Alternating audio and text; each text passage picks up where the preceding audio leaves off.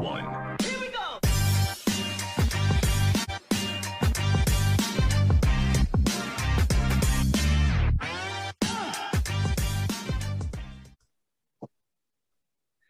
Joined now by Brian Kavanagh and Danny Hughes to look back at the two club provincial finals over the weekend and um, the preseason competitions. Uh, looking at the club finals first, um, uh, great win for Kim Kilmacud Crokes Brian over the weekend, 14 points to seven. Um, you obviously been involved now with Kim Kilmacud um, for over a few years playing and um, involved with teams in Kim Kilmacud, but I suppose there must be a very pleasing aspect around the club when you see a victory like that. I suppose without Paul Mannion as well. Yeah, huge win, Paul. Uh, huge win. Um, considering that Naas were, were considered to be very strong, you know, with the siege mentality that they had after losing the manager and Owen Doyle taking the charge of the reins there. But um, the Mannion being dropped, a lot of lads stepped up to the plate. Tom Fox, in fairness to him, he got his a bit of momentum in the first half. He kicked five scores overall. Um, but Crokes are made for Croke Park. If, if, if, if they're going to be beaten, it's going to be outside of Croke Park because they're just so athletic. Like Naas stuck with them in the first half. I know Naas kicked a few bad wides, but second half Crokes just upped at another level. And even when Shane Cunningham accepted the trophy. Like there was a lot of hurt there. None of those boys have have any provincial medals, or very few of them. Maybe Rory. And they mentioned the three years ago getting caught in the hop by Mullinalaghta. And it took three years to get back there, but that's what was driving those lads on, and they weren't going to make the same mistake twice. And I'd say that was mentioned at halftime uh, against Naas that don't be leaving a, a, one or two point gap between you. Push it on five, six, seven, and keep it at that, and do whatever you have to get over the line because it wasn't pretty. The last 10 minutes, they were lying on the ground, they were playing it sideways, backwards. They didn't care. They just wanted to get over the line because they'd been there and been caught before. And yeah, fair play to them, did well. Do you think Mullinalaghta was kind of mentioned quite frequently because you mentioned the hurt there, and you could even hear in Shane Cunningham's um, speech it was referenced? Oh, Mullinalaghta is, is like a curse around the club, and it has been it's it's it was it's more than David versus Goliath. It was uh, it was just one of the most outstanding results I've ever seen in GA pitch from, and Crokes were just so humbled and embarrassed, but they do not realise on the other side that Mullinalaghta are a really, really, really good team, and Crokes just took them for granted. Like, um, just numbers don't make anything. Mullinalaghta have had six, seven players on the on the Longford team. They were really strong and it, the, the, the match worked out perfectly for them. But it was a huge uh, learning curve for Crokes because that year Portlaoise were very strong. They played Portlaoise in the semi final because I remember it well, and they were so up for that Portlaoise game. Beat them well in Parnell Park. And what sometimes teams fall in, oh, they thought all their work was done in the semi final, and there was time problems and a lot of things going into that Mullinalaghta game that just didn't work for them. Uh, and I'd say they were just determined to get every single thing right uh, last Saturday night. And Danny, we mentioned um, Paul Mannion wasn't obviously wasn't playing for Crokes. Um, it looks like he's going to be out of the All Ireland semi final, but as Brian mentioned, it's a, it's a huge achievement for the club to win a provincial title, missing a player like that. But it, it just really shows um, the depth Kilmacud Crokes have. It does, and when you see their when you see Mannion's influence in the games to date, uh, you know, for them to turn around um, and I suppose win the game, and you know, it was pretty convincing in the end. Um, you would you would have to say that uh, Crokes have done extraordinarily well, but I would and I would uh, caveat that it's okay in the next game, uh, you know, showing that resolve and showing that character it's the games now that Crokes will be wary of. Uh, Mannion, I suppose, Mannion's a real blow to them, I would say, and it's the games going on now. Will they be able to lift themselves for the games going on now and games that will be against, you know, well, be Kilcoo or uh, Derrygonnelly, um, and they play. I think they play the Connacht champions. I yeah. So, um, you know, will will they be able to survive without Mannion in the next day out? And that'll be that'll be. And I was saying Croke Park, as as Brian said, they're well used to that. you know, you would you would think that the, the that the finals are sitting waiting on them. But again, they have been scored by Mullinalaghta a few years ago, so they'll take nothing for granted. But it's it's probably you know I, am I'm, I'm only talking from experience. You can deal with the loss of a big talisman the game after. It's the games after that I think that are um, really tell a tale in the team and the character um, and I suppose how to deal with a player of, of Mannion's quality. Now, obviously, they had waited to the last minute to give Mannion a, a chance to get um, to get those fitness tests. And when they realised this isn't gonna, this wasn't gonna work, um, then and, and he went for the uh, for the operation. So they obviously had it all lined up, and it just goes to show you the uh, special the specialism there that people are awaiting a fitness test at the eleventh hour, and then if it didn't come through it, they can put them under the knife straight away. It sounds to me, it sounds to me like a like a, a bit of uh, cartilage that's what it sounds to be. Nothing major. It's not an ACL. It would have been. You would have heard of it now. It sounds like a bit of cartilage, and you're talking about sixty-eight weeks if things go well. You know. Um, so I would suspect that that would probably leave him out for the semi-final, and it would be a rush to get him back for the final. Obviously, you know. So he's a blow. He's certainly a big blow. Hmm. Ryan, just to in there, um, he obviously was doing the media work during the week for Crokes ahead of this uh, Leinster right. Leinster final, and he said he wasn't going to be part of Dessie Farrell's plans. Do you think maybe if he didn't pick up this injury, he would commit to Dublin, or do you think he was going to take another year out, anyways? It's hard to know. He knew right well when he was doing that media interviews that he wasn't going to be played against this either. And He kept that fairly stuck. Um, so he, he's not a man for giving away too much. Um, he's very much his own man, and he always was. And good mates with Jack McCaffrey as well. Could have an influence on it as well. Um, what is he? Four or five All Irelands. It's hard to keep the hunger up. Like people have conflicting influence. Some people say that that Dessie was preferring Paddy Small to him, and he was only coming on as an impact sub in Dessie's first year. And then on the flip side of that, you have Desi coming out last weekend saying about the the, the relationship he's had with Paul since the development panels yeah. in under 14. So um, I suppose it, it's hard to, to see in either side, but I, I, I'd say he's at the moment, like you wouldn't want to make a call. It'd be a huge bonus for Dublin if he did go in. Like he's an amazing footballer, and he's it comes across in the telly. And when you see him live, his speed is just unbelievable, one on one, and that's why he nearly always has to be someone else covering when he is playing for the Dubs. But he is his own man, and he's about 28 now. I'd say prime brand of his footballing career, 28, really. You could mm-hmm. you could make that right. Like I know the the the inter-county career, the age profile is coming down and down every year, but you would still make an argument that he's in the prime of his career at the minute. And uh, the fact that Paddy Small it's not that Paddy Small isn't a fantastic player, of course he is, but when you look across the Dublin team, he's been there for a very long time and has been unable to nail down that spot. But Mannion gives Dublin so much more in that position. The very, very, the variable game that he has within, you know, he can drop out deep, he can come inside, and arguably, you know, a couple of years ago, he was, he was, he was Dublin's main scoring forward when, when obviously when Con O'Callaghan wasn't there, or um, it wasn't was having an off day, you know. So uh, Mannion, uh, I it is strange as you say. I find it very strange that Dessie Farrell would be saying that he obviously has a brilliant relationship with him. So I, I, you know, if you're reading that uh, on the outside, you would presume then that this is certainly down to just a lifestyle choice.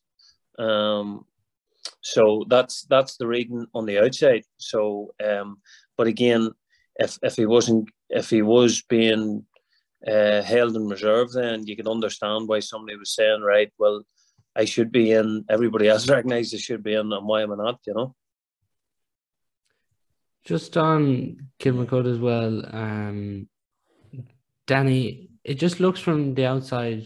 If you're looking at this club championship overall, a few weeks ago we were picking the winners, and we were saying it was between Kilcoo and Kilmacud when you look at them two teams compared to the rest of the teams that are left in it, it's just their ability to control games and I suppose hold on to the ball where you feel other teams might struggle as this competition goes on.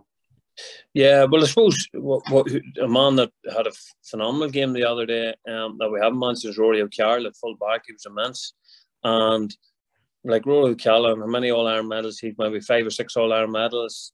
You know, still 31, 32, still, you know, doing the business there at full back. Um, when, when you look at it, they look at the stance on that's of Crokes. Um, and even a, a guy that uh, actually goes to the same gym as me, he was telling me he's down there with Kilmacud, Crokes, and I think he's training with a third or fourth team. Now, I, you know, Brian obviously would think there's like 10 senior teams in Kilmacud Crokes, you know. Yeah. They're talking about the depth that they can go to and the conveyor belt of thousands of members you know, you know, a brilliant setup down there, 10 senior teams that are operating at various different levels. Like what what a pick that they have and what a brilliant position that they, they are in. Kilcoo are a wee bit different in that they would have a limited enough pool. They've only two two senior teams. They were sorry, they have a senior team and a reserve team, like like most clubs in down. And really, you know, they have a very very strong 15 a uh, couple of lads that come off the bench but they would not have the same depth as Crokes but what they do have, they have a way of uh, working all together. A couple of marked players, yes, but there are some of all parts. Their average players are above average in everybody else's team and squad, and that's what I would say um, about Kilcoo. Very, very different clubs in in in that sense, but Kilcoo know what they're about, and they will grind teams down.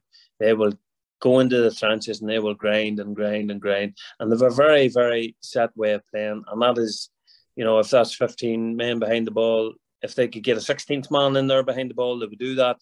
Crokes, they're going to come up against, if they do happen to meet, they're going to come up against a team that uh, are very, very difficult to break down. And no matter who you are, uh, but Paul Mannion or anybody else standing in there at corner forward, any of the players there, if you're surrounded by men all the time when you get the ball, it's very, very difficult to play the game. Mm. Um, so, uh, listen, it's it's interesting, but you're two very different clubs in a lot of ways, but obviously two very dangerous teams, I would say. Yeah, Kilcoo have a huge advantage as well, Danny. I'd say you could agree with this. That I suppose, but not too many of them in with down that they're spending oh, them.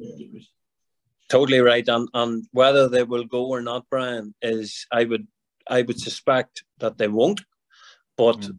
you know, given that an Ulster title, if they win Ulster, the funny thing about it is the more successful they are, you know, the chances are that down don't get their services. If, yeah. if that's uh, if that's I know it's a, a, strange way of looking at it, but uh, that's that's that seems to be the approach there, you know. Yeah, and and they have the benefit then of playing most of the year round with each other, rather than say with Crokes they could have five on a Dublin panel and then the under twenties. There's a few hurlers, then there's lads on the second team in hurling and then it could be disjointed and then they try and piece everything together for about four weeks before the championship and hope everything falls into place so that'll be an advantage then the crew would have Ryan, Danny mentioned Rory O'Carroll there. He did have a phenomenal game and he was nearly kind of playing that role, I suppose, before he went travelling with Dublin, where he's kind of sitting as that um, extra defender. And at club football, you'd find you won't really find a better player than Rory O'Carroll to play in that role yeah, any club would be lucky to have Rory O'Carroll. Like I used to see him every Tuesday, Thursday, and Sunday morning at training. He would be driving everybody at training. He'd be the first there, but like he was so vocal at training sessions for a man who has nothing to prove. Like All Ireland's in the bag, All Stars in the bag. Went off to New Zealand for two years, came back, and it's just like he was never away he's just hitting lads harder than everyone else. He's the man lifting lads off the ground, getting water breaks, running in for a water break at training, running back out, and he just sets the tone. And it's no coincidence that him coming back to the country from New Zealand resulted in Croke starting to win again. He's that much of an influence in the club. Brian, the efficiency as well. Um, obviously, it created chances against Portarlington, but their efficiency was way off. Um, but it was obviously still encouraging that they were creating them chances.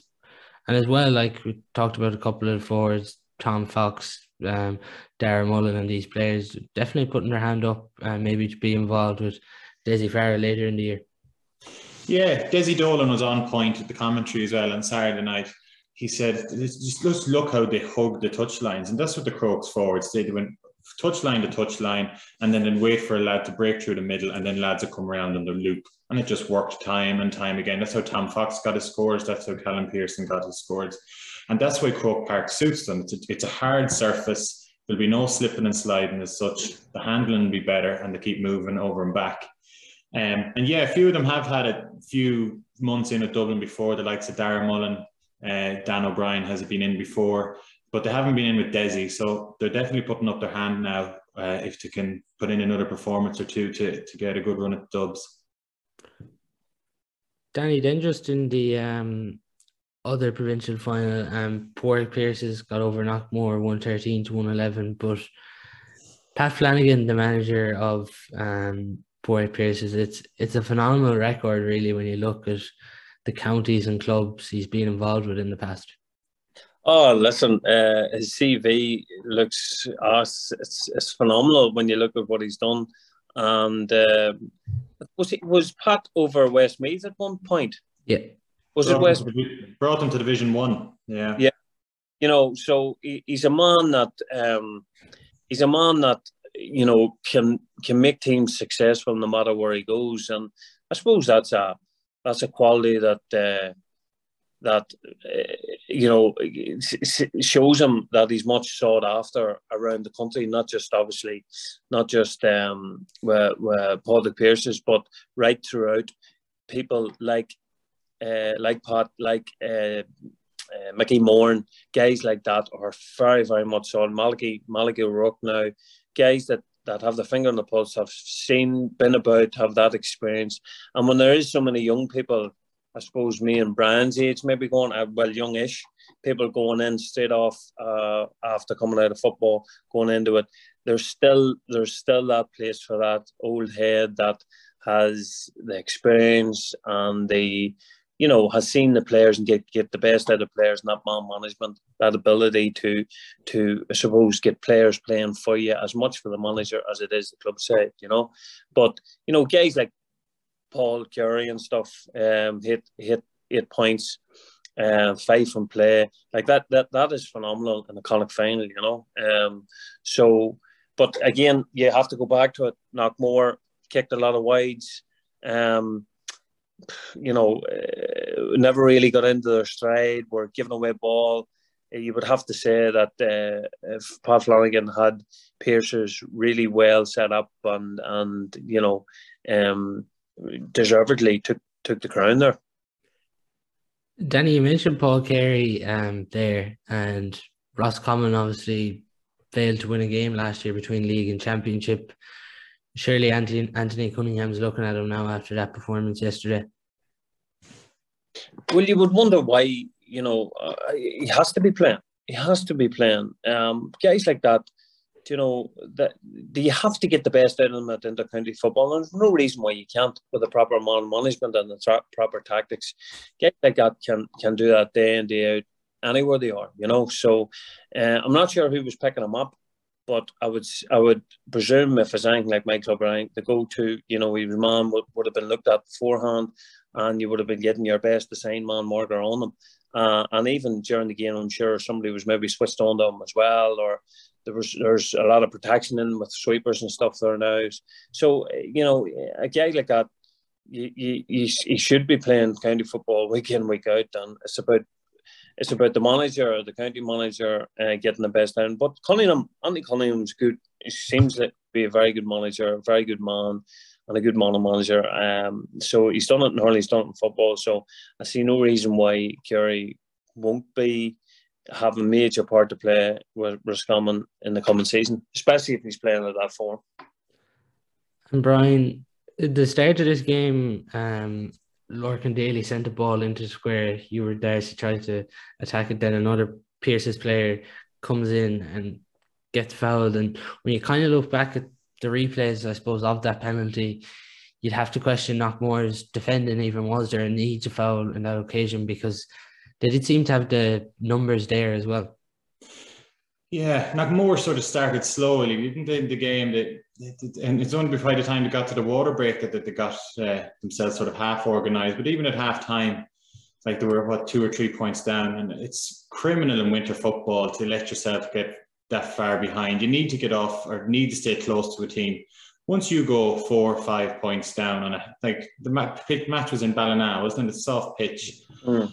Like it's going to be so hard to get those scores back. And poor Pearses, it was just music to their ears. Once they got five or six up, just drop lads back. And then, yeah, the flip side of, of uh, Knockmore, like, and Danny has been there, as it says, no more than myself. One of those days where just things aren't going well for you. And that was Knockmore on Sunday. They were plodding along, kicking wides, making mistakes, giving handy frees, cornerback for Knockmore gave away a few handy Frees, just kept the momentum with Pearses number 15, tapping them over. And it, it was just one of those days, and I'd say Knockmore have huge regrets over that game. You know, really, really do. Even when they were chasing the game at the end, Brian, you know, you've been in this situation yourself. You know, you're two or three points down. I don't understand why you would opt to take a, a point, uh, and he kicked it wide. I'm, I'm not sure the individual who done it, but instead of dropping the ball again into the square from the right angles, working it around to drop it into the square, uh, you know, to try and get a goal. Um, actually, a couple of minutes after that, um, 14 for Knockmore actually did get a chance and he blazed it over. But beforehand, there had been chances just knock it into the square and they opted to try and take the point at that stage. And we were sitting with two minutes of injury time left.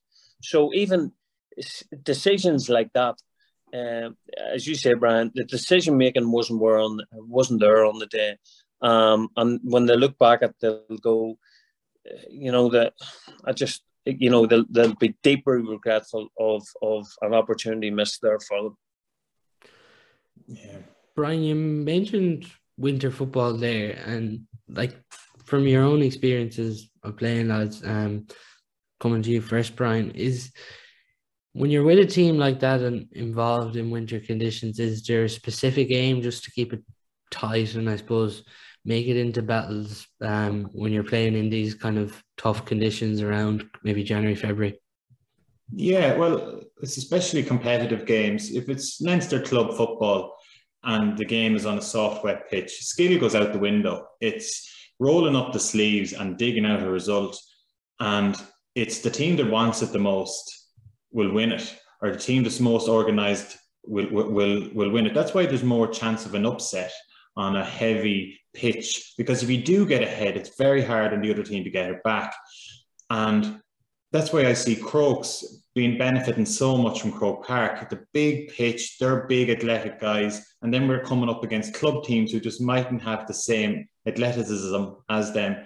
So it is, it's a different ball game to like in the summertime, if you're if you're six points down at halftime in the middle of July, there's a chance you can you can get it back. You might have a bit of a wind behind you.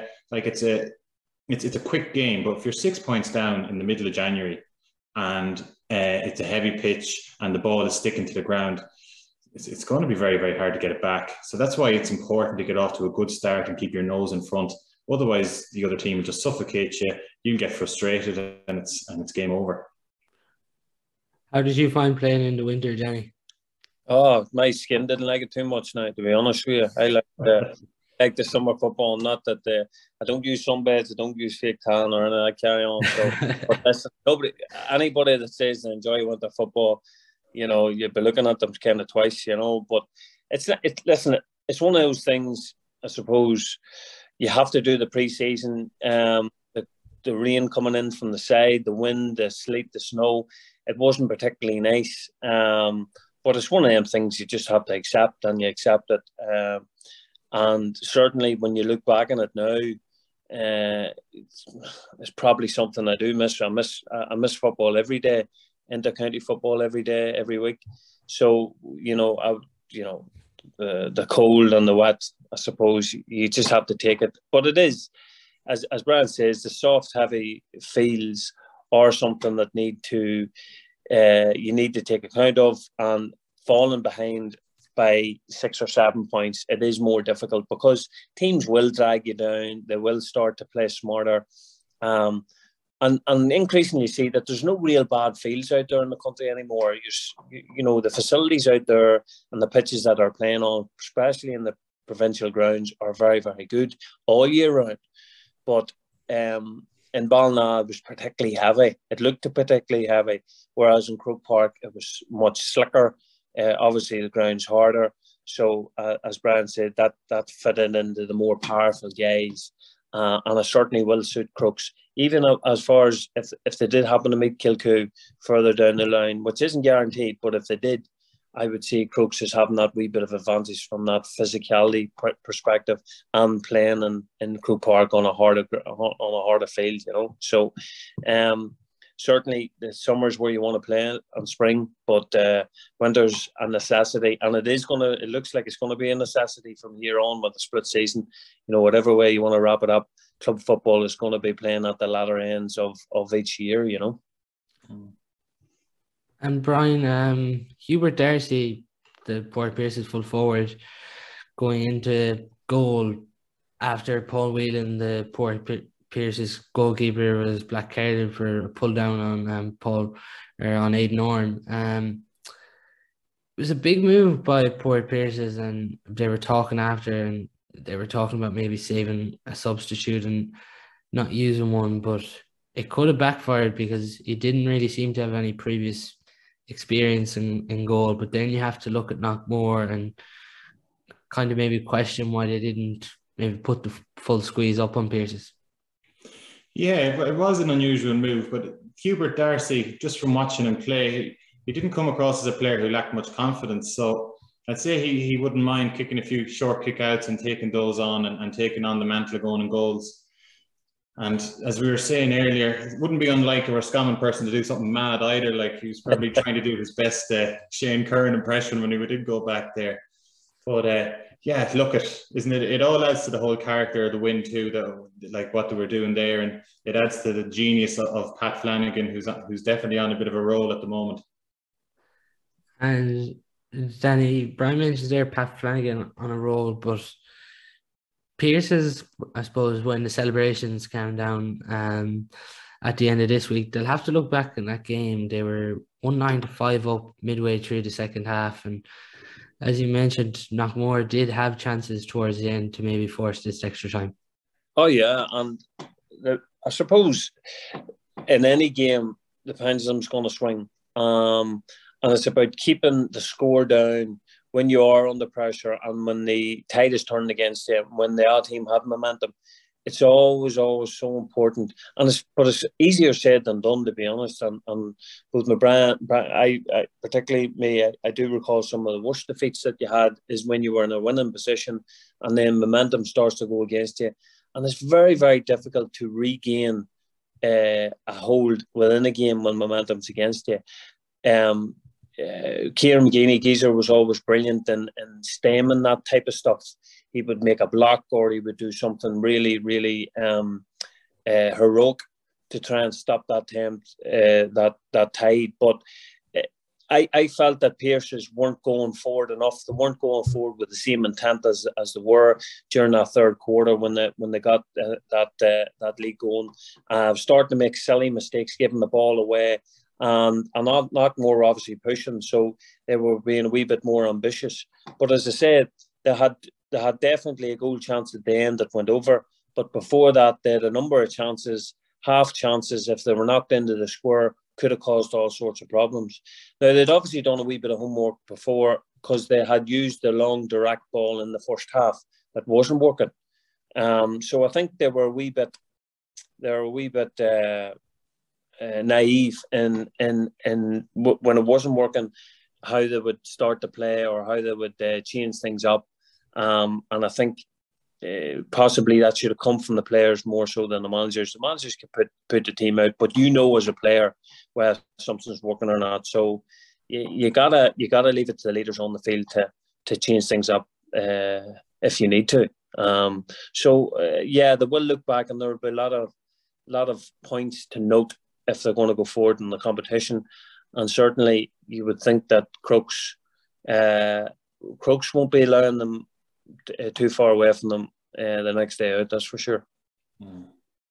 And looking forward, uh, maybe when they do come up against Crokes, Brian, um, just briefly, um, it's it's obviously where they want to be, and it, they're in dreamland now in an All Ireland semi final, and as they've mentioned, two hours of, two hours away from uh, claiming Dandy Merrigan, but there'd be a lot of hype now around Aurora Parish like Port Pearses and going up to Croke Park and everything, um, which should be a big occasion for the club. Huge occasion for them, and like they have nothing to fear either because Roscommon teams have a tradition of, of doing well. You think back to St. Brigid's and the journey that they went on. I think it was 2012. What they were, and then in the final, when the six points down against Ballymun and came back, and Frankie Dolan kicked the winner with the left peg. Um, so they'll, they'll have nothing to fear, and they definitely won't uh, fear Crokes. One thing it is worth mentioning, and it hasn't been mentioned at all, there's a lot of talk of Mannion and Mannion missing. But on the other end of the pitch, Crokes defence are very strong. Like they only conceded seven scores the last day. Was it 10 the, the, the game before that? They when you go through the man for man, like the McGowans, Keen or Rory O'Carroll, like they're very strong. Killian O'Shea, all these lads have been in with Dessie or Jim Gavin. They're very strong and, and they, they love they love getting their matchups right. And if Carey scores five points or eight points the last day, the lads will only be licking their lips. They'll be putting their hand up to mark him in, in, in a semi final. Craig, so, Craig Dias as well, a very strong performance the other day as well. Plenty of county experience under his belt. Yeah, it is true. So Croke can play it both ways. If you want to go for a shootout, they'll go with you. But if you want to keep it tight, they've lots of men back that'll keep the score down and they'll just get a, a point or two ahead. But it is, no, it's a great occasion for Pearses and fair play to Pat Flanagan. I've come across him a few times in, in my career and he's a gentleman and he's succeeded in, he's won championships in three different counties now, which, which is, which is a very, uh, very fair achievement. Yeah, no, remarkable achievement.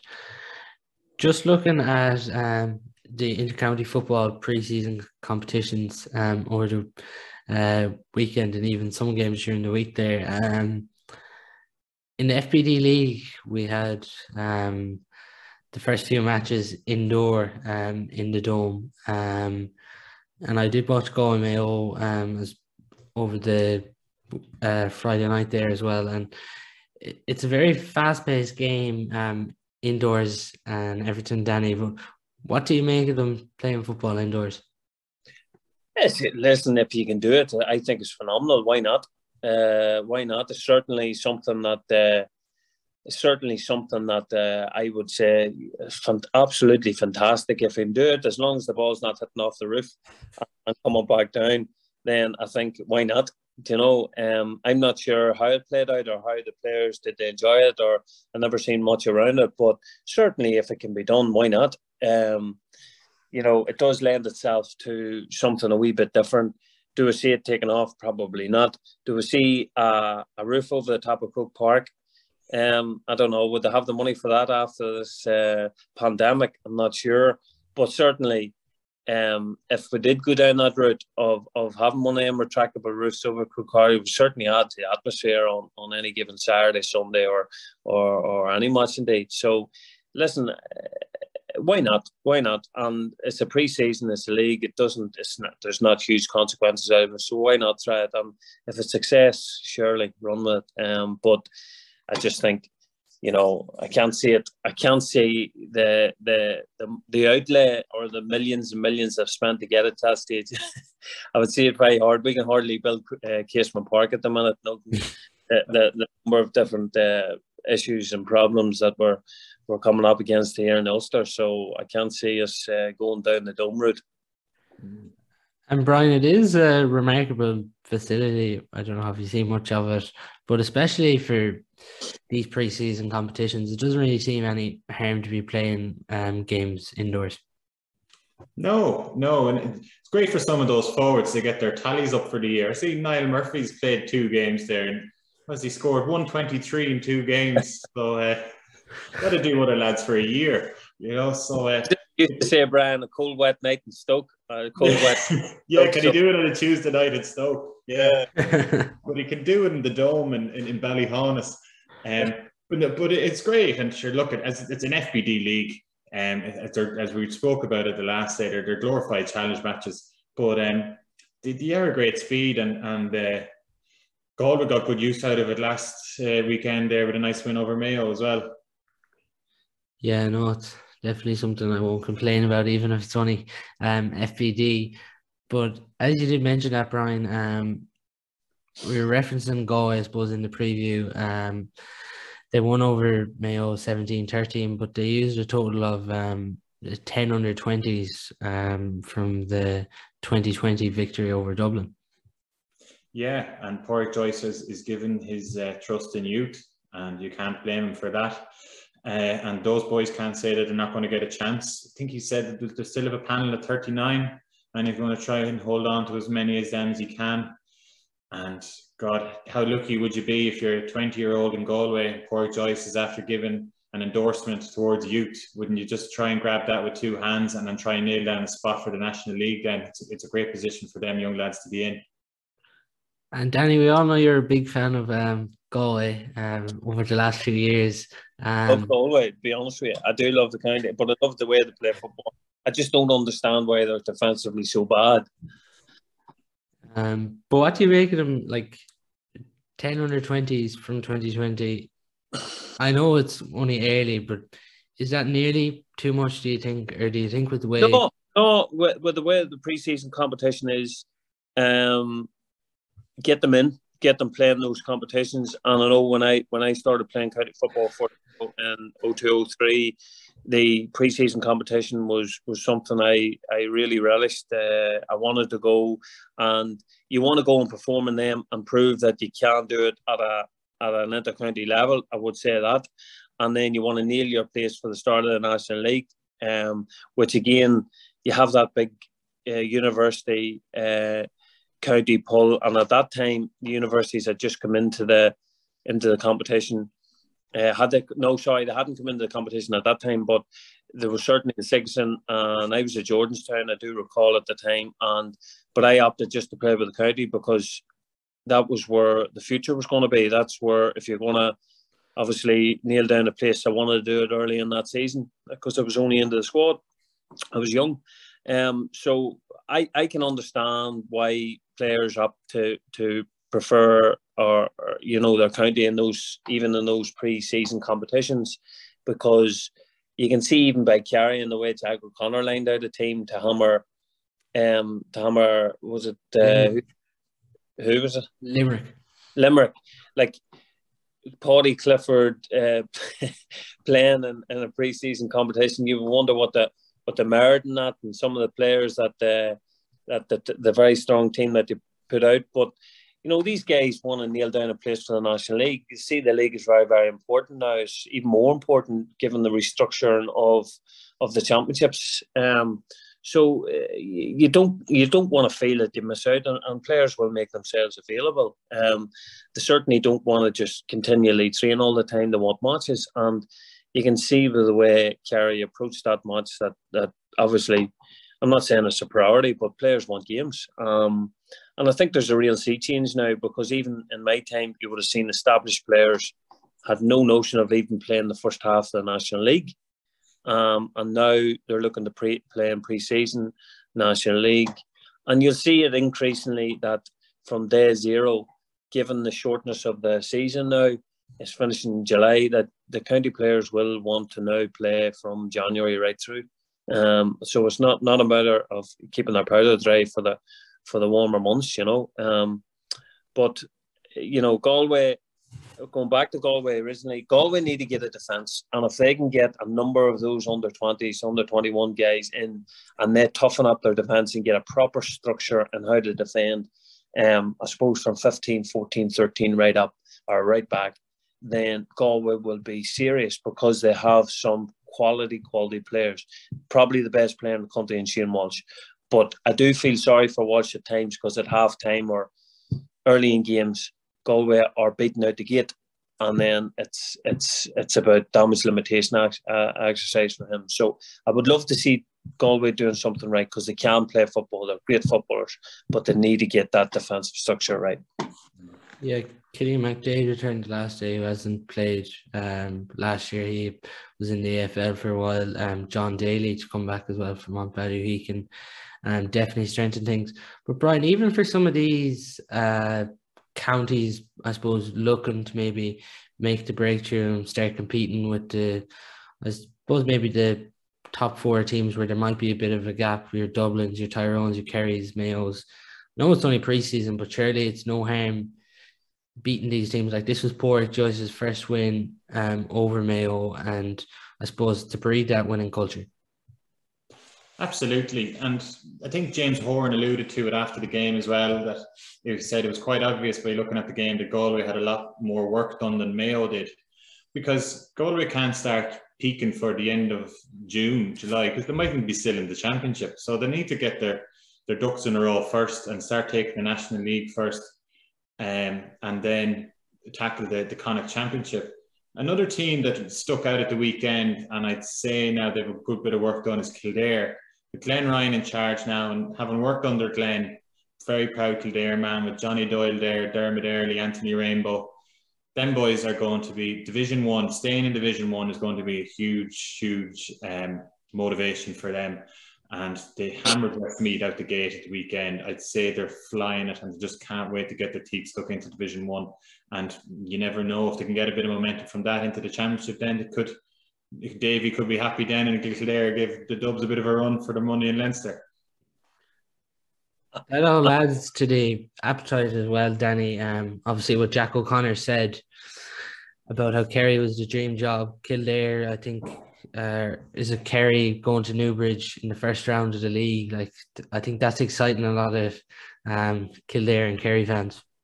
Like, yeah, and you know, I suppose I think maybe in Kildare, Jack O'Connor maybe got a bit of got a bit of stick for leaving and going to to back to the kingdom. But you know, would I blame him for? Absolutely not. It's Kerry's. It's a Kerry man to to the bitter end. And from my perspective, uh, he done it from he done from an outside point of view. He done a very good job in Kildare to get them where they were.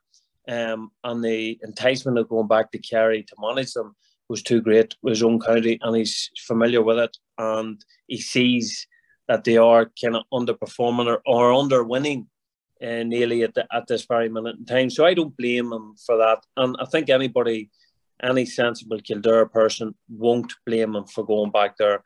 And the team that Glenn Ryan has assembled, if Kildare aren't successful and you measure success with staying in Division One and, and getting closer to the Dubs and Leinster, and maybe getting a run uh, through through a back door to or a restructured championship to uh, the quarterfinals or semi-finals. If Kildare aren't successful under this management team, it's not there. And that's the way I would view Glenn Ryan, Johnny Doyle, Anthony Rainbow, and Dermot Earley. It's not in the team if them boys can't get it out of it. Because Glenn Ryan, you know, we played, I played against Glenn Ryan a number of times. And while he, you know, he was coming to the end, he didn't have the pace there. By God, he had the presence and he had the brain. There was no better man for reading a game. And, he, and some phenomenal, phenomenal games that he played against us in National League games, um, simply because he just had that real good brain for playing football and didn't need to be quick. That was the beauty about him. He, he just didn't, a bit like Paul McGrath, didn't need to be lightning fast, but just had it, had that toughness, had that brain for football. Um, and again, a, a, a, good person, a good a good fella. Um, and, you know, what you see is what you get him. But the other guys that are in with him are, are really, really good people, uh, very strong, very knowledgeable, and inspiring for some of them Kildare players that are coming through, I would think. So, listen, I think there's a lot to be excited about in Kildare at the minute. You know, they are building.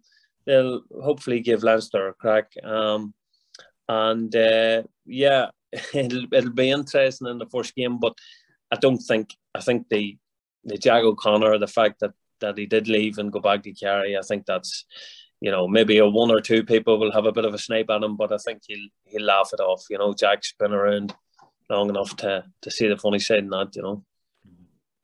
And Brian, um, Danny mentioned the team Kerry put out for the opening round of the McGrath Cup, and I suppose the photo of Stefan Okunbor going up to catch that ball has um, done the rounds, I suppose, all over social media um, this week. Yeah, it's it's a trait that all the Aussie boys bring back, isn't it? The the knee up and, and getting the extra. Remember, Conor Glass was was done for it there, wasn't he, a few weeks ago? And and uh, I remember Mickey Quinn then he was over in Essendon for a couple of years and he came back and I remember his first few training sessions back at Longford as well. You'd be the lads would be going for a ball and suddenly get this knee in between the shoulders behind them and he'd be lifting himself above it. So uh, a phenomenal footballer too, Mickey, wasn't he? Yeah. Yeah, yeah, powerful man, loves the contact, loves a bit of bit of rowdiness. But yeah, it's obviously works in the AFL, but the referees here aren't buying it at all. Sure, they're not. At times, it, it's a bit inconsistent. I I would say, you know, but I see nothing wrong. Even with Glass's catch, I see nothing wrong.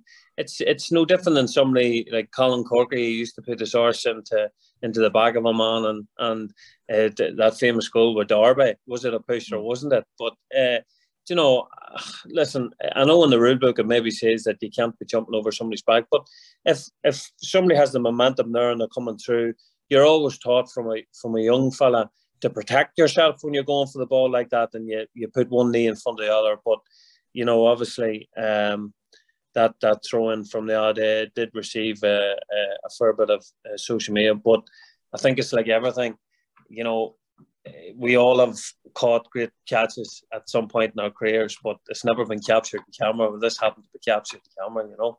And then people mad and go wild about it. You think it was the first catch in Gaelic football at times, you know.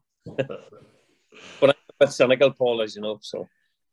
And just on Limerick, like Brian, um, they got a fair trouncing against Kerry, like, and it's hard for a lot of these players when that's your start to the year and you're kind of looking at making progress and you get a trimming like that. Yeah, look, it's it's a tough start to the year, but then they're realistic too. They have a different set of goals and ambitions for the year than than what Kerry do. But it, but it was Kerry had a very strong team for a number of reasons. They're probably still hurting. They've had two semi-disastrous years now between losing the court down in that wet day in Uí and then falling into the trap against Tyrone. And they've Jack O'Connor now. There's lads out to prove themselves. They don't know who he wants in the team, who he doesn't want in the team. So anybody he does pick definitely won't be going through the motions. And the first cat that they were going to skin just happened to be Limerick. And there'll be a few more along the way. And I suppose when you look at uh, Kildare fans licking their lips at uh, Kerry coming up to Newbridge for the first round of the league, Jack won't be wanting to go up and get it uh, beaten out the gate either by uh, by his, his former team. So he had those Kerry boys ready to go as well and hit the ground running because no more than what we said about Galway earlier on, like there's no reason why Kerry should be getting themselves ready for an All Ireland final because they haven't got to one uh, in in the last few years. So they, they need to get their national league up and going first, and then take it from there. And uh, just moving on to look at the O'Byrne Cup over the weekend. Um, Dublin bet Offaly 212 to 13 points, Danny. And we've seen a, a lot of new Dublin players um, that Dessie Farrell uh, was given a run to, blended maybe with the likes of Ciarán Kilkenny and Sean Bugler in the team for that bit of experience. Yeah, I was surprised that Kilkenny was playing. You know, he's a man that does a lot of yards. Uh, right from National League right through the Championship, and he's probably one of the last men. If you were to take somebody off, I don't think he's been subbed unless he's been injured. Um, so I was surprised to see him playing. Um, you would like you would like to see Lexi Kilkenny maybe having a wee bit more of a rest, um, and keeping him keeping him ready because he's so important to how Dublin tick. Um, and even you know when they were beat by Mayo, he was still one of the main players there and instigators of, of the attacks um, for Dublin. So probably a bit surprised that he would be playing listen, Dublin need to uh, probably for themselves they need to prove that they still have it, uh, that they can still go and dominate games and go and win in All Ireland. Um, you would say that they played one half of really poor football and were beat uh, against Mayo. Uh, sorry, weren't beat, were beat after extra time. So the you know Dublin haven't gone away and they're going to be still very, very, very strong. You still see them winning Leinster but the gap is closing, which is good for everybody else watching on. But you would have to say that Dublin, uh, with the Crokes boys still to come in, um, Dessie Farrell sort of still has to prove himself as well, I would say. So he'll be the, the appetite there for, for himself with crowds being back now. Um, the, the All Ireland that they did win the six in a row was was uh, the absence of crowds there. Obviously, is a was a factor. Um, but I, you know, I still think Dublin um, they probably need to get somebody settled. They need to get a settled team. Um, they've left behind. What was interesting was that uh, Dessie Farrell did say that Stephen Cluxton wasn't coming back, and I suppose that was a that dominated a lot of the conversations last year, and I'm sure he just wanted to get that out of the road um, early this year that he wasn't coming back, and uh, I think everybody sort of realizes that he wasn't, but that that's the final finality of it, and and he's hoping probably that it won't be discussed again, and, and Dublin can get on with it, you know. Um, I would say that. So no, listen, it's it's it's again, it's now we marker for for Dublin to put down, but certainly it's something that they they will be keen to get off to a good national league. Yeah, it's definitely, I suppose, something now that I suppose people are probably fed up of hearing with the age Stephen Cluxton is at. But Brian, um, looking at that win over Dublin, is there any players maybe that you feel is there that game that could maybe break onto that team this year for Dublin? It's probably a big year for Tom Lahiff this year. He's, he's been on the panel for the last few years, um, on and off, play a game, substituted or been brought on. Having watched him play for Jude's this year, he's a very strong player, um, very skillful. Like he, he played well against Offaly. Then you have Sean Bugler as well. These boys, probably 21, 22 years of age, they'll bring great energy to their half forward line, half back line. And it also just goes to show you, like Offaly had a, probably the, their pick out. It was down in Tullamore. Uh, they had their under 20s playing, the main men, the Jack Bryants, these boys. And then Dublin still win by five at, at, a sort of a half canter as well. So um, the boys who were coming in for Dublin are strong, but uh, probably Tom Lahiff, Bugler, probably the main ads. Collie Basquel probably needs to get off to a good start as well and maybe nail a spot you know, because uh, these boys have, have been doing it for the clubs and been doing it for the clubs, and I'd say they're only eager now to get a good run out with the with the Dublin jersey on. And as well, Brian, I suppose um, Longford were a while appointed a manager, Billy O'Loughlin's over them this year, and a great start really to get off to for uh, Longford defeating Mickey Harte's Louth. Yeah, it's it, I, oh you couldn't be up to Mickey either. Like there were there were twelve points to seven up Louth were, and they made a few changes and they ended up losing the game. But they're playing each other again in a couple of weeks' time in the National League, and I'd say Mickey had one eye on that too, and um, he probably saw what worked against Longford and what didn't work, and then he probably learned lots from it. But look on the flip side of that, Longford had on, it was a great win. Um, we don't have the luxury of of playing development squad players. It's you, you try to get your squad at the beginning of the year. We won't have 45 players of training, it'll be 30 and that'll be it. And then even the likes of Mickey Quinn, Darren Gallagher were still playing. But it was it was good to get off to a win and I suppose current champions from two years ago and it was a nice little bit of silverware for them to win back then. Danny, and I catch a result here in the O'Byrne Cup. Wexford 610, Laois 13 points. Um, obviously it's a great win for Wexford and they went through a lot as a team. But when you see that result for Laois, a new manager and then Billy Sheehan, um, you're starting to think to yourself it could be a big struggle for Laois this year. Yeah, um, I wasn't actually familiar with with Laois changing to Billy. Is that Billy that played with yeah. them? Uh, Billy. I uh, and actually I, I, had a couple of run-ins as a player with Billy. You know, he was no Wouldn't be the only one, uh, Danny.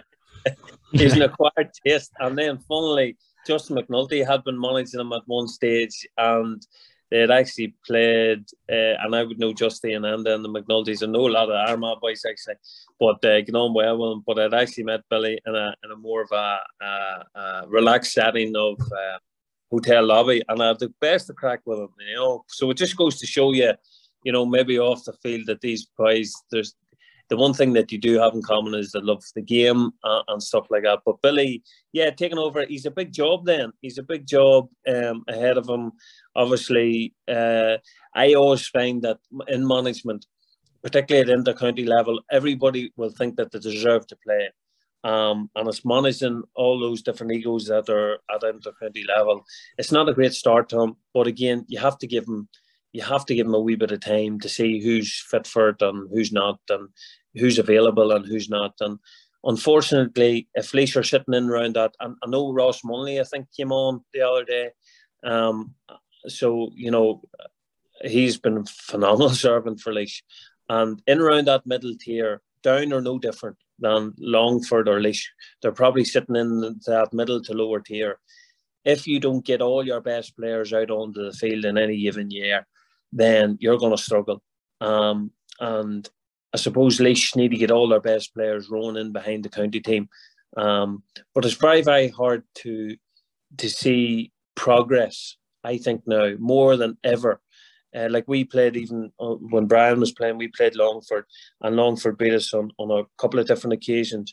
Good, good team. But I think even for them, and I'm sure Brian might might testament to this, but you always felt that there on any, any given day you can beat anybody at that mm. time. Uh, whether it be Ulster or Leinster. And I thought like that when I was in that bubble of inter-county football. But I'm not so sure if I was an inter-county team now with Down or Longford or Laois, would I think like that, given how the gap has grown? And it's very difficult even for the Wexfords of this world. That result, 610 to 13 pounds, that might be the best result Wexford get this year. And that's, I suppose that's in a lot of ways whether they build on that, which is great. But it, it's quite sad too that things, this is the best that it could get for them. And it could be all downhill from there. And it is, and it's very, very difficult. So I suppose Wexford are in a situation where they had a very, very poor year last year. They're sitting in Division Four, and if they are going to get progress, it needs to be at national league level. They need to get out of that division, Division Four. But you know, I suppose every Division Four team are thinking like that now. So um, they're going to be up against it like everybody else. And these pre-season competitions, it's about getting their best players out onto the field, getting a wee bit of camaraderie there, and it's about getting an organised setup so they can go into the National League. And one or two good results in the first couple of games, then that could be their pick. That could be the best that they get during the year, and they can go on and get promotion. A promotion now for that middle tier teams is massive as opposed to championship. That's what I would say, and Brian might be yeah better about that. Hmm. You look at the teams in Division Four this year. Tipperary Division Four Cavan or Division Four. Like it's no cakewalk out of that division either. So uh, yeah, you'd want to be hitting the ground running. And if Wexford have any hope of, of getting out of Division Four, they need to be targeting the very first game because it's going to be tight there. Brian, just on Laois, what have you met them over the last couple of years? I suppose all Laois supporters that look back years and years ago when Micko was over them and that Leinster title, but but since then it it's just seemed to be inconsistency year on year from them. Yeah, the, like in the mid noughties, they were in Leinster finals, they won Leinster, and they had great players. And then in the last few years, they've been on a bit of a slide. All right, they've won very few games last year. Big thing for me is getting the Kingstons playing. If, if, if you want to be making roads, you need Donny and Paul Kingston on your team. And if Billy Sheehan can get them on the field for Laois, they'll be as good as most teams in Leinster behind the Dubs. But if if Billy Sheehan can't get the main lads from Laois playing for them, it's like as Danny says in, in any county, if Longford can't get the main men on the field, of Down, Westmeath can't get your, your main boys on, it's going to be very, very hard. So I'd say when Billy was getting appointed, one of his main selling points was that he'll get the 15 best Laois players on the field, and that's why they, they gave him the job. Just uh, on the McKenna Cup, then Danny, um, downward competitive against Donegal, uh, just yep. falling short. Is it must be encouraging. I know you were talking about maybe Kilcoo players not committing, but Down still might get one or two maybe Kilcoo players um to. Yeah, yeah. Arguably, you could get one or two players that decide, yeah, yeah, they're going to throw their lot in, and you probably will get one or two. Maybe you won't get the seven or eight that that you would feel that you know you could be doing with on the panel. But certainly the people, uh, the players, that there was a huge amount of newcomers.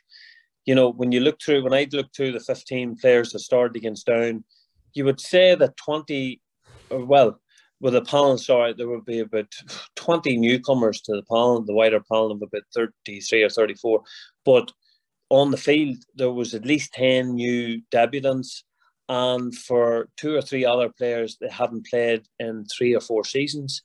Um, and other guys that hadn't that had been on the panel for a good few seasons but hadn't got game time. So I was hugely encouraged by by Down's resistance to Donegal. Like Don- Donegal again, they were trying out players, of course they were, but the, you still players like Mang- Mangan coming in, Thompson that came in, uh, good, strong inter-county first team, first fifteen players that have played championship. So I would be buoyed by the performance of of some of the down players that that came in um, the other night, and you know, arguably you know, the referee made a couple of dodgy, dodgy decisions. But again, that's with the biased hat on.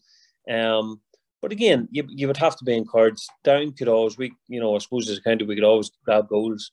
So, you know, it was encouraging. It certainly was encouraging to see them competing. You know, some some of the things that I would say that, you know, tactically, we're still we still need to get something from a kick out strategy perspective. We're still lacking very much so there in, in an organised kick out strategy. But again, you know, it's early days. The boys were late appointed.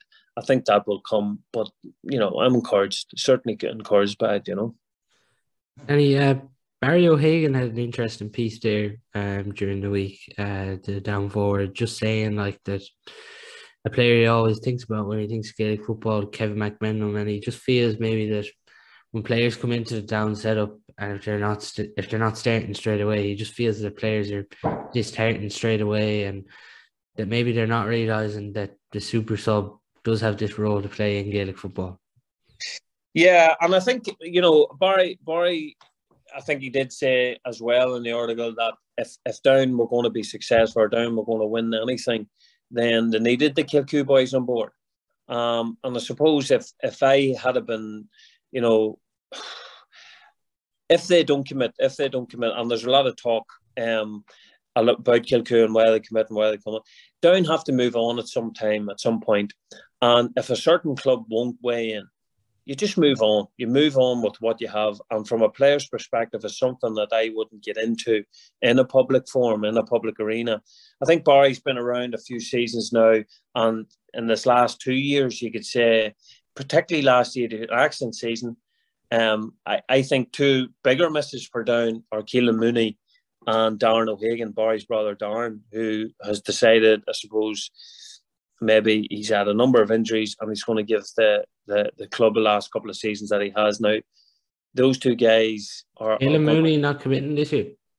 It's it's it's it's not it's not certain. Um, on that, I feel that that uh, that are they are big blows to down. The Mooney is very very quick, very experienced, um, and is a marquee player when he's on the ball.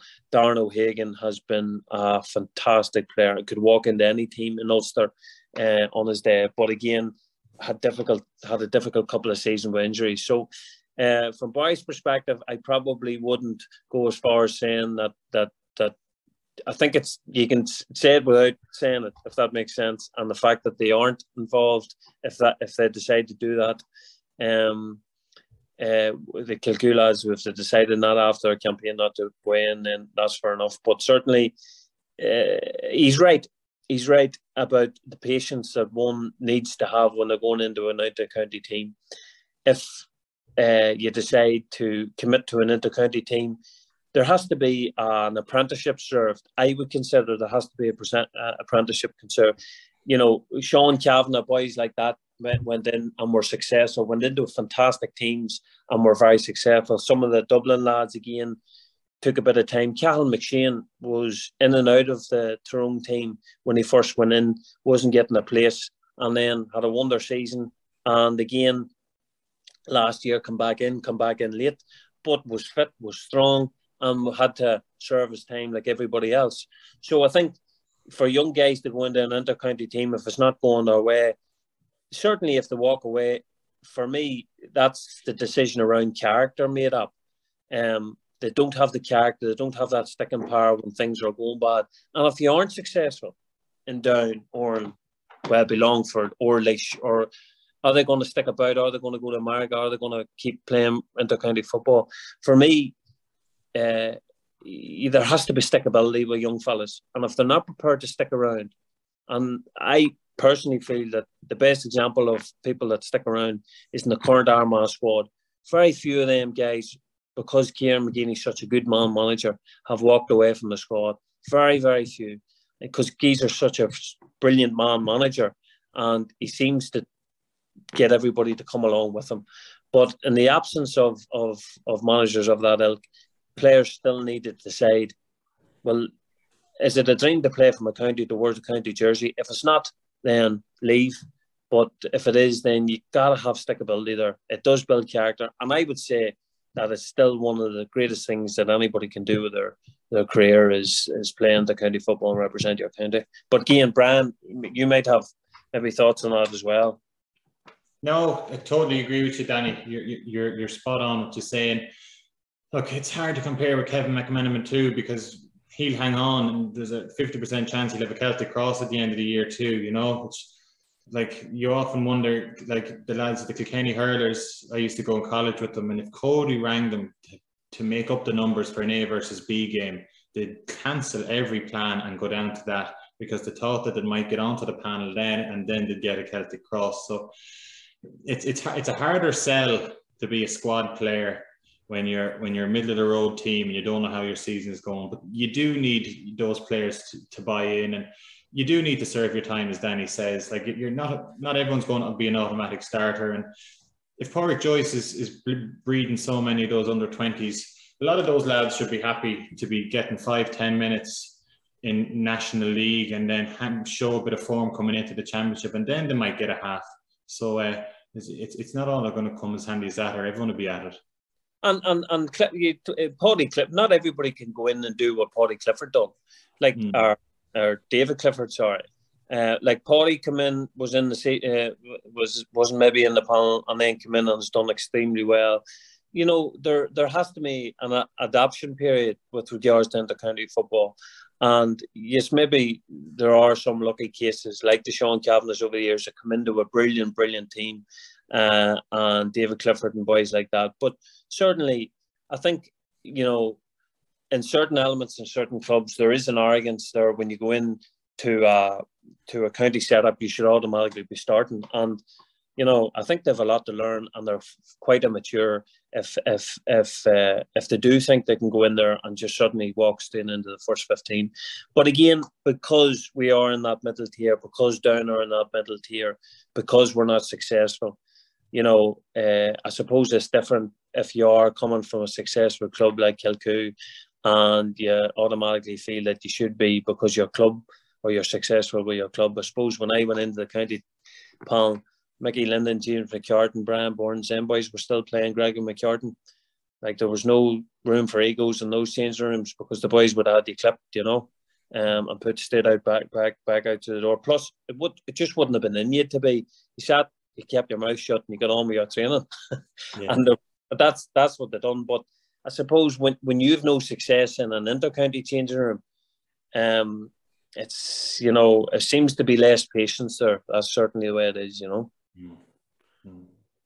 Brian, just on Armagh and Kevin, um, Armagh going with a strong enough team. Obviously, uh, they're going into Division One to start with and have some huge games coming up. But uh, Beck having 112 to 11 um, during the week. Um, there's a tasty little flick by Rian O'Neill to Ross McQuillan, who smashed it into the back of the net. I suppose Cavan just getting done when a goalkeeper uh, squeezed that kick out just at the end.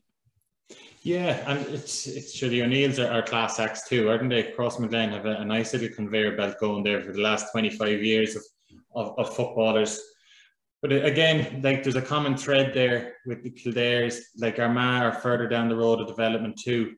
Like Cavan had a great year two years ago, won the Ulster title. County went bananas. They're in Division Four now, and um, they just need to get back onto the horse again um, and, and, and start looking at are they happy with what with their lot or do, do they want to go again? And it's like Kieran McGeeney is, is an idol in Armagh. It's it's Danny. I, agree with what Danny says. The man management is the man. I know he didn't get to hold on to Clarke, but he held on to, to, to the rest of them. I don't think anyone would hold on to Clarke.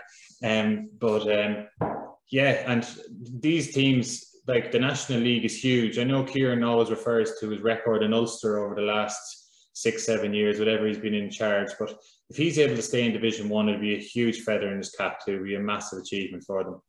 And I think they have a very, very difficult start. They've Dublin and Croke. Yeah. They have Galway and Kerry away, or Galway in Division Two this year now. Um, I, think it's, I think it's, I think it's Tyrone. Is their first three games? Yeah, Tyrone. Sorry, Dublin, Tyrone, and I think the three of the best team, Monaghan. So they're they're as tasty of three opening three fixtures as you can get.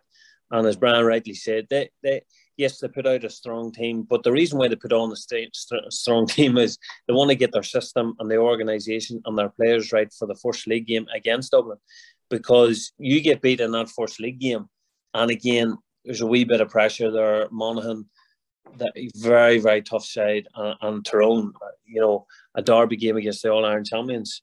You know, it's a very very tough opening set of fixtures for them. So, you know, selfishly, they'll be looking just to get there's no peaking now. I don't think you'll see peaking anytime. And to a certain degree, I know Brian might disagree. I think players can peak now over so many seasons, so many years now, given the science around mm. conditioning um, and stuff. So uh, you would you would have to say that Armagh um, with Armagh, but you know, Cavan, you would Cavan. I think that was a good enough performance the other night against Armagh. You know, there was only four points, a number of mistakes that were made, plus goal chances that they missed. Yeah. So you would you would think that Cavan will be buoyed by their performance, if nothing else. Um, and they again, like Brian said, uh, will will they be happy with their lot, or will they get out of Division Four as quickly as as as they went into it? And just on um, Tyrone Ryan, um, obviously it was fantastic for them to get over the line and three players have announced their intercounty retirements for now in Ronan O'Neill, Michael Cassidy and uh, Hugh Pat McGeary. Yeah, Ronan O'Neill. I remember hearing about him when he was 15 years of age. It was his nickname God in secondary school, was it? Uh, he was uh, he or was the answer. It was one of those two anyway. I think he was uh, an absolute machine, and um, it's just frustrating, I'd say, just from him to focus on him of the tree that the, the, the game time that he got. It's, it's a bit of a Kyle Coney about him, isn't there? Kyle Coney was like an, an unbelievable minor as well, and off to Australia, came back and was never the same player. I remember playing against Coney in 2011 for Tyrone. He's such a sweet left foot on him.